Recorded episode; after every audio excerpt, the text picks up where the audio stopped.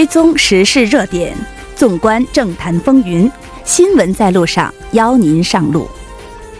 听众朋友们，大家好，今天是七月八号，星期一，农历六月初六，欢迎准时收听首尔交通广播，调频一零一点三，我是陈丽。从今天起，木真老师有两周的休假，所以希望木真老师的粉丝们和我们所有的听众朋友能够给予我大力的支持，谢谢。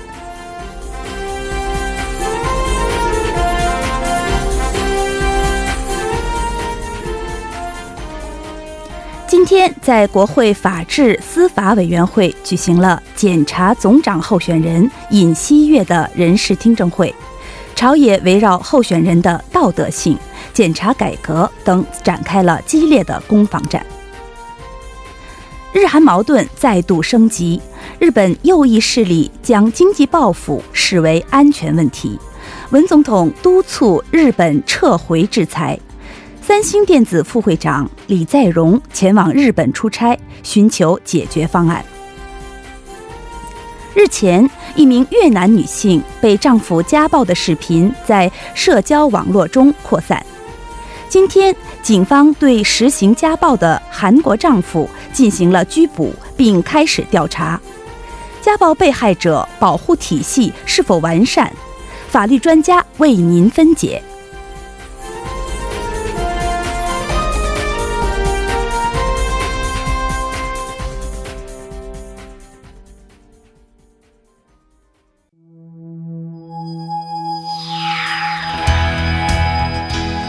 您正在收听的是 FM 一零一点三首尔交通广播新闻在路上。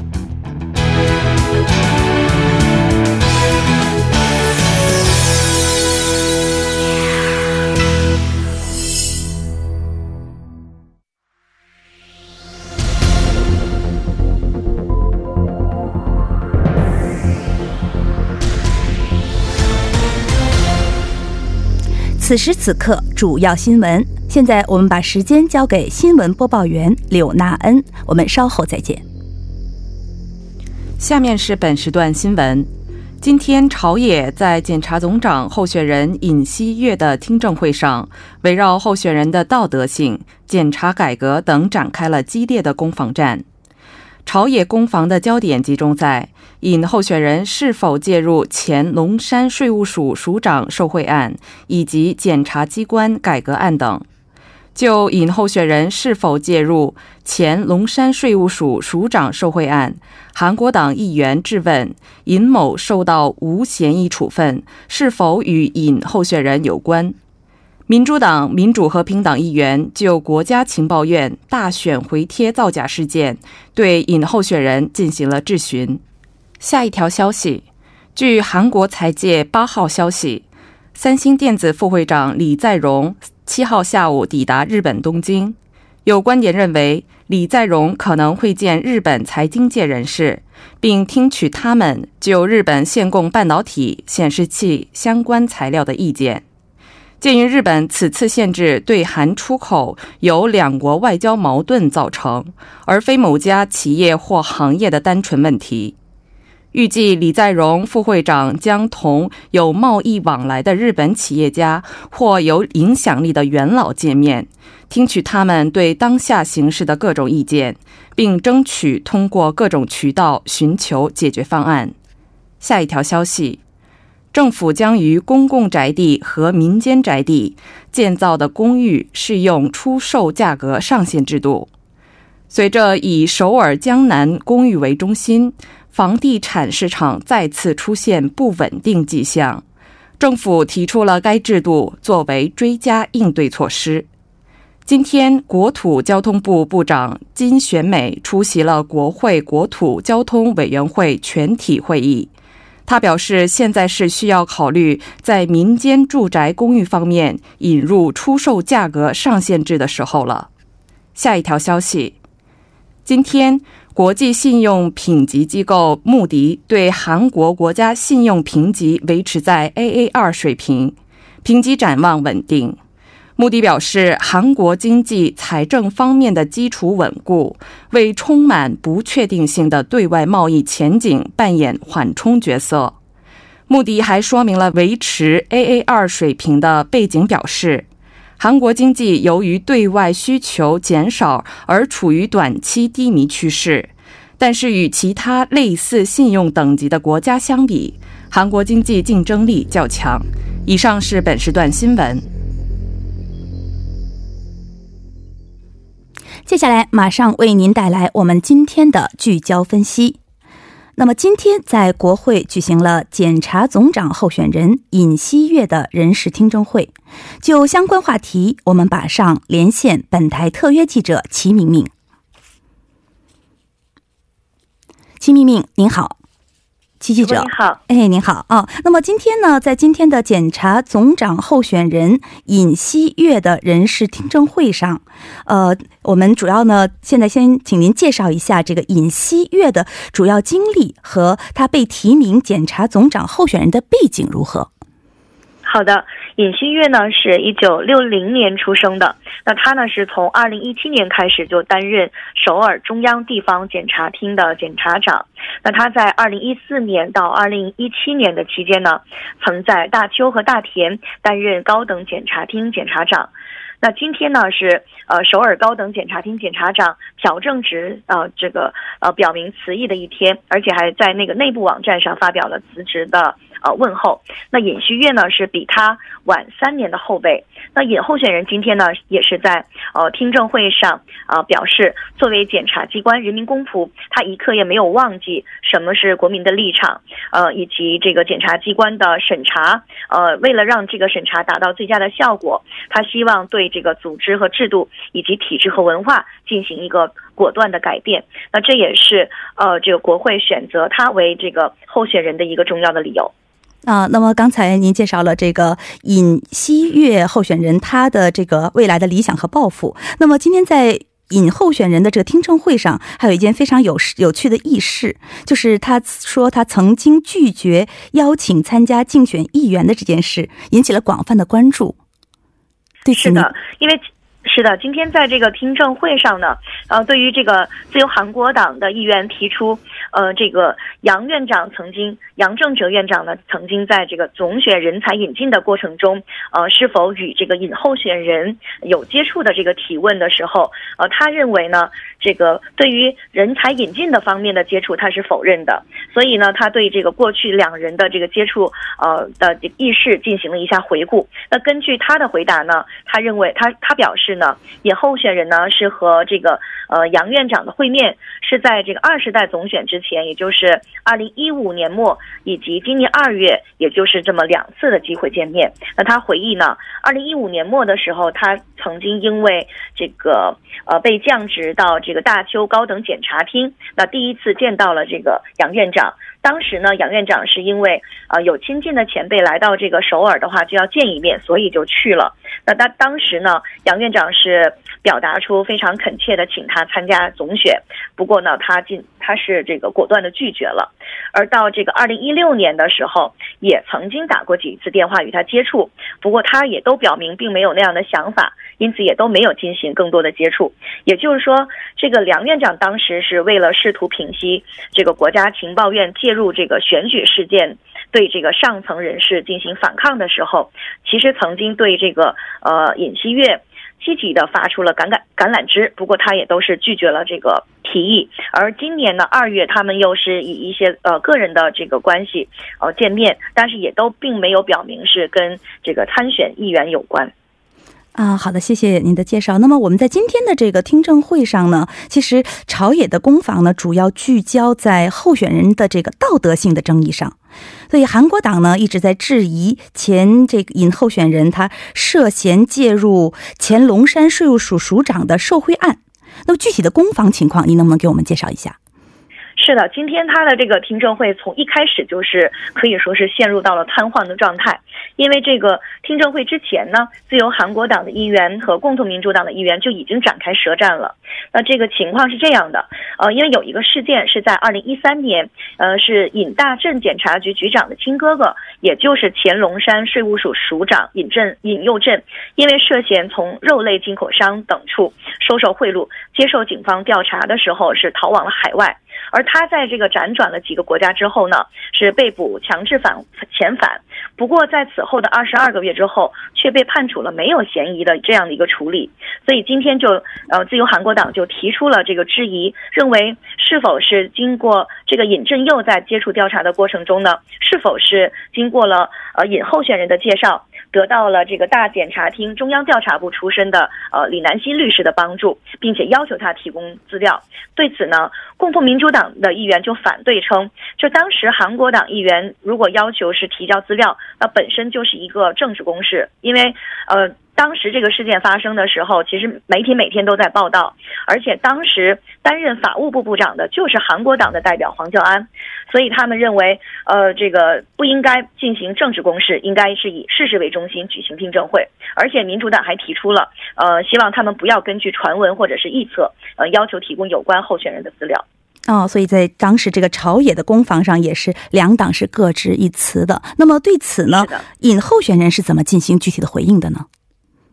好的，对于这个是否向呃这个尹某介绍律师的这个情况呢，他表示的是完全没有这个事实。而对于在警方对尹某的调查过程当中接连的驳回拘捕令以及这个扣押搜搜查令的原因，他也都是表示，嗯，他是在最近准备听证会的过程当中才知道了这个事实，呃，他也并不知道是什么原因。那这个对于呃。韩国党呃指出的作为证人申请的这个尹某逃往海外的这个疑惑，他也都表示毫不知情。呃，在这个对于，而且他还否认了与这个尹某频繁打高尔夫的指控。他回答称呢是呃只是记得有一两次，不过这个可能是很早以前的事情。表示二零一零年以后，他担任这个中搜二科长之后就已经没有打过高尔夫了，是这样的一个情况。啊，所以他是对所有的这些质疑是予以了否定的回答。那么，此外呢，在当天的听证会上，有关尹候选人妻家的，就他妻子家的这个道德性争议，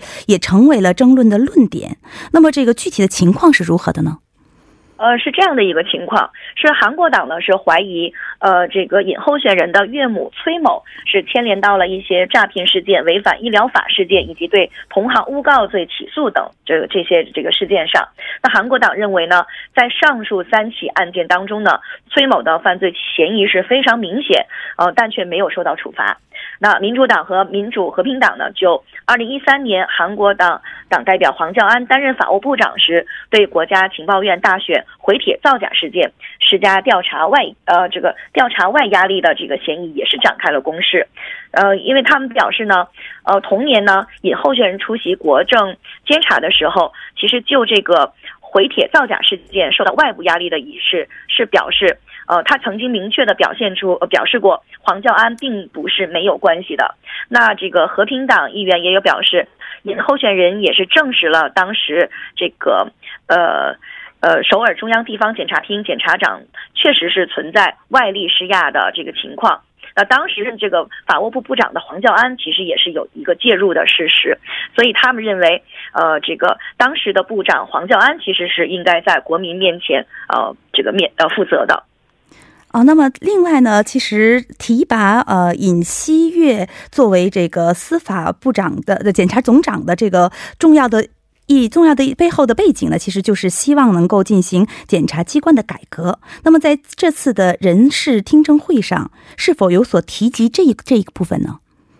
是的，当然没错。那今天呢，在这个听证会上，以这个文在寅政府的核心国政课题，也就是检察改革的这个呃问题，也是成为了一个核心的议题。那朝野呢，还以呃以候选人为对象，对这个。检警调查权调整和高层公职者犯罪调查处，呃，也就是公搜处等调查改革、检查改革的问题，都提出了一些质疑。那对于这些质疑呢，你候选人就对这个呃检警调查处权呃调整表示，最终决定呢，应该是国民和国会的权利。那作为公职人员啊，其实应该是要尊重国会的决定的。那刑事司法系统呢，也不能有丝毫的失误，因为这个是直接关系到国民的权益。那就引进这个公搜处的问题，他也表示，通过这个制度改革，国家应对腐败的能力的，就是总的那个能量是不能比现在减弱的。那关于设立公搜处的讨论，也就理解，也就可以理解为是这样的一个观点了。那么，尹候选人在听证会上，他就检警调查权调整问题，他表达了自己的立场，但是他的立场似乎与执政党的立场有微妙的差异，是吧？是的，因为他呢，就这个检警调查权调整问题呢，是表示出，呃，维持检察机关的呃调查指挥权以及缩小废除直接调查功能的这个方案是正确的。不过呢，这也与国会正在讨论的这个调查权调整法案的具体方向是有一个很微妙的出入的。呃，因此呢，预计日后可能也是会引发争议，因为调查权调整法案当中呢，是将呃重点放在维持部分检察机关的直接调查功。能以及废除对警方的调查指挥功能的，而尹候选人今天在听证会上是表示出，呃，从国家整体来看，如果反腐败外的能应对能力呢得到强化和提高的话，那直接调查不一定就是非得由检方来做。那对于这像那个共同民主党提出的，呃，是否出于维持法律功能，也可以放下直接调查功能的这个提问。他是认为是可以的，那这就被理解为呢，即使是通过调整调查权废除了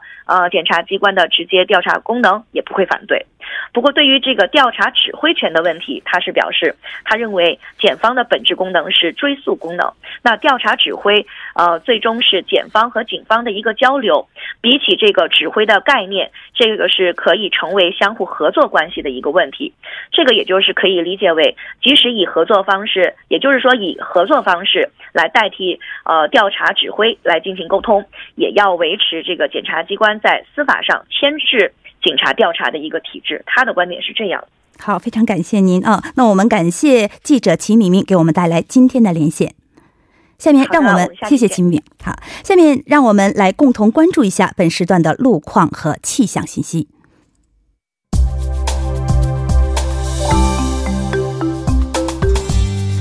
大家晚上好，今天是星期一，这里是程琛为您带来这一时段的路况和天气播报。现在是晚间六点十八分。我们先来关注一则交通临时管制的通告。目前在汝矣岛国民银行前方，LH 公共租赁转换转让者十年租赁转让转换价计算标准改善敦促集会人员正在进行游行之中。那受游行的影响呢？目前国会大路鲁伊二桥方向以及相反方向的一个车道正在进行交通临时管制，暂时无法通行。还望途经的车主们参考相应路段，提前选择其他路线行驶。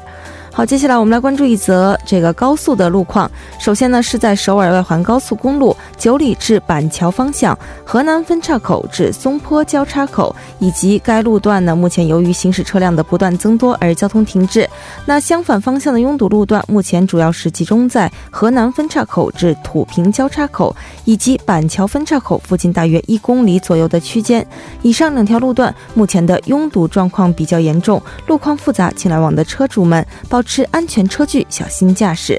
好，下一则路况来自奥林匹克大路金浦方向盘浦大桥至铜雀大桥这一路段。目前呢，在该路段的一车道上发生了一起追尾事故，那相关负责人员正在处理事故之中。受其影响，后续路段目前路况比较复杂，还望后续车辆参考相应路段，安全驾驶，减速慢行。好，我们来关注一下天气。仅在今天呢，冷空气还是停留在韩国内陆地区的上层，云层遮挡住阳光，气温方面没有出现。现明显的飙升，那明天全国多数地区会出现小幅的升温，特别是中西部内陆地区，预计明天呢会再次发出高温预警，请公众做好防暑和防晒的措施。目前全国多云，岭东和岭南海岸以及济州岛地区有雨，首尔首都圈中青北部以及南部内陆地区在今天的傍晚至凌晨时段还会出现雷阵雨等短时强对流天气。好，我们来看一下城市天气预报。首偶尔晴转多云二十度到三十三度。好的以上就是这一时段的天气与路况信息我们稍后再见。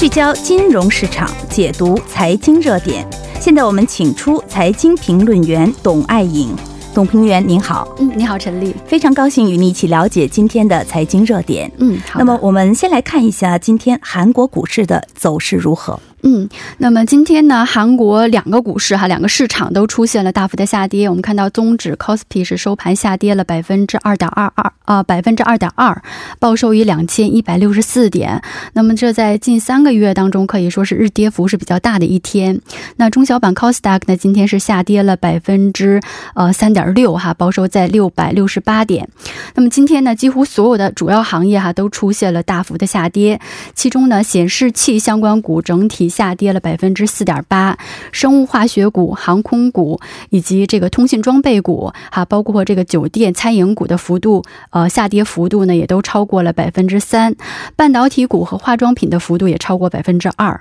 汇率方面呢，韩元对美元汇率报报收在，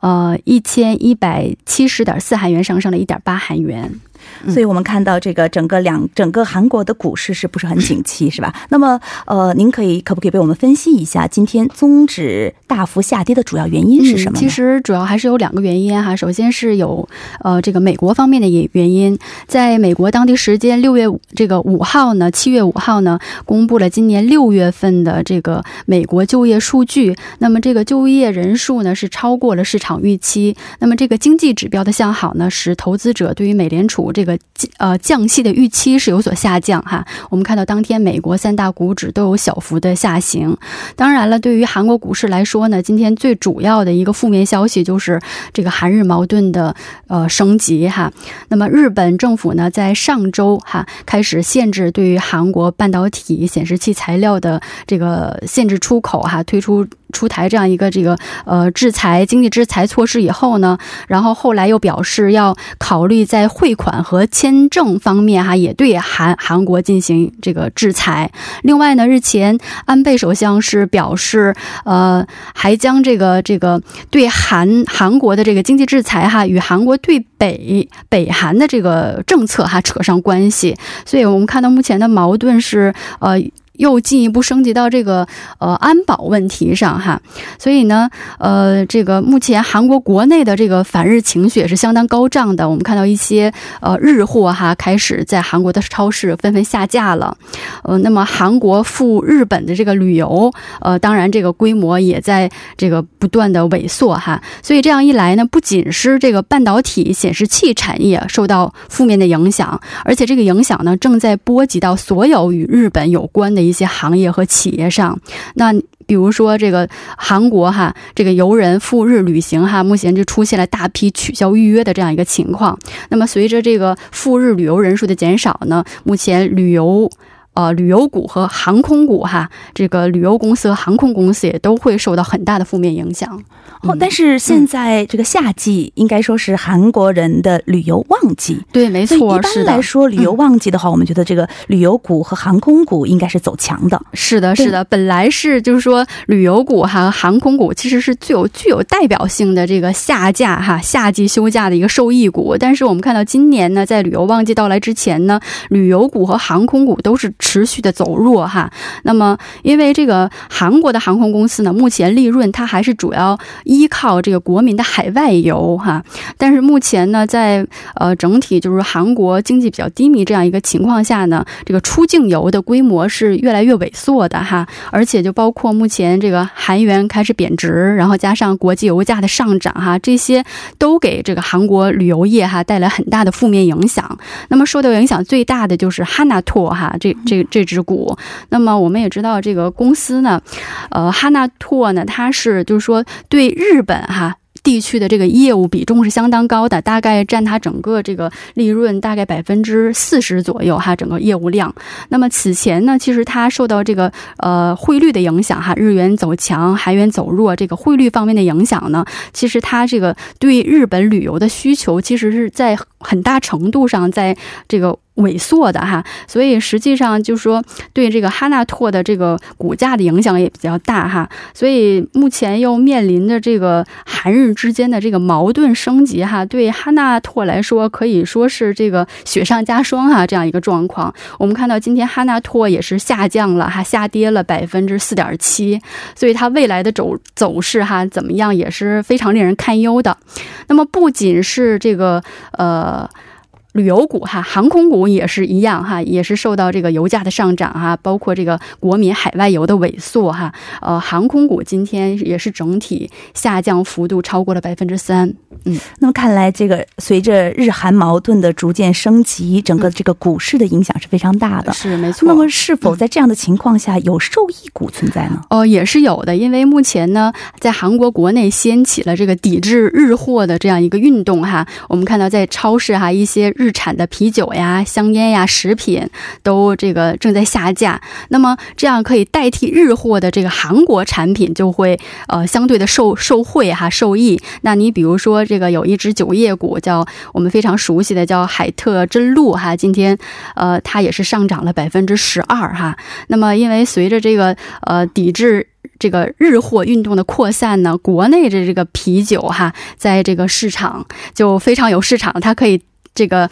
呃代替哈日产啤酒哈，呃，所以今天这个海特真露是出现了大幅的上升。那么包括一些服饰行业，比如说目前在经营流通一体化的这个呃新兴的服装品牌，叫这个新兴通商哈，新生通商，它今天也是大涨了百分之十八哈。那么呃，业界呢都预计，在这个呃抵制日货这样一个情况下呢，优衣库它肯定这个受到相当程度的负面影响。所以这个叫这个新兴通商啊，它的利润可能会出现很大的这个上涨。那么除此之外嘛，像一些日系的贷款企业，我们所熟知的叫呃 Russian Cash 哈，三多摩尼，它都是日系的这些贷款企业。那么代替这些呃日系的贷款企业呃的本土的哈，韩国本土的一些贷款企业，比如说这个呃 l e a d c o f 哈，它今天就上涨了百分之十三哈。那么这样的股也是。是一个受益，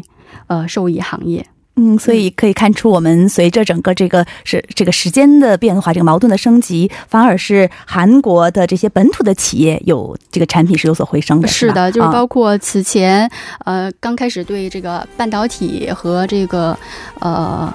就是显示器材料出口出现限制的时候，然后这些企业呢就纷纷转向，就是韩国国内的一些材料制造商，所以这些企业也是目前非常就是受市场比较瞩目的，非常有上升潜力的股。好，非常感谢董评论员给我们带来的财经新闻。嗯，好，再见啊。那么半点过后我们回来。